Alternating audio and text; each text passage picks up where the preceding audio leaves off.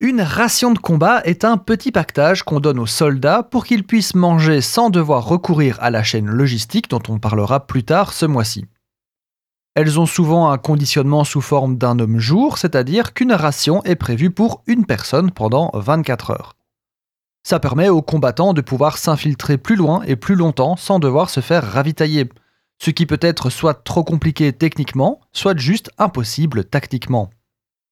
Forcément, on pense aux missions d'infiltration et de renseignement avancées derrière les lignes ennemies, si tant qu'il en existe encore dans une guerre moderne. Mais parfois, on donne des rations aux soldats simplement car c'est trop compliqué de leur acheminer le plat du jour de la cantine.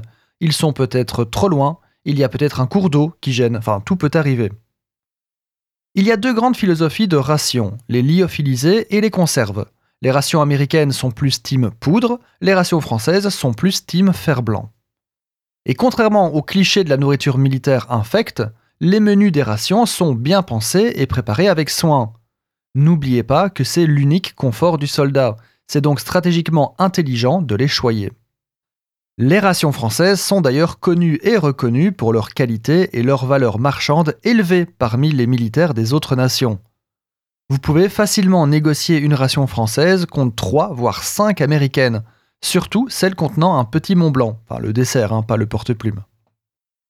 Les menus sont variés, 14 pour permettre de tenir deux semaines sans manger la même chose, et on trouve de tout, de la paella à la tagine, du risotto au cassoulet, en passant par le porc aigre doux. Non contente d'englober les 3 à 4000 calories quotidiennes, elle contient aussi des mouchoirs, de quoi réchauffer les conserves forcément, quelques friandises comme du chocolat, des biscuits salés et sucrés, des pâtes de fruits, des nougats, des boissons lyophilisées, du café, du thé, du potage et du cacao, des entrées comme des rillettes ou du fromage fondu.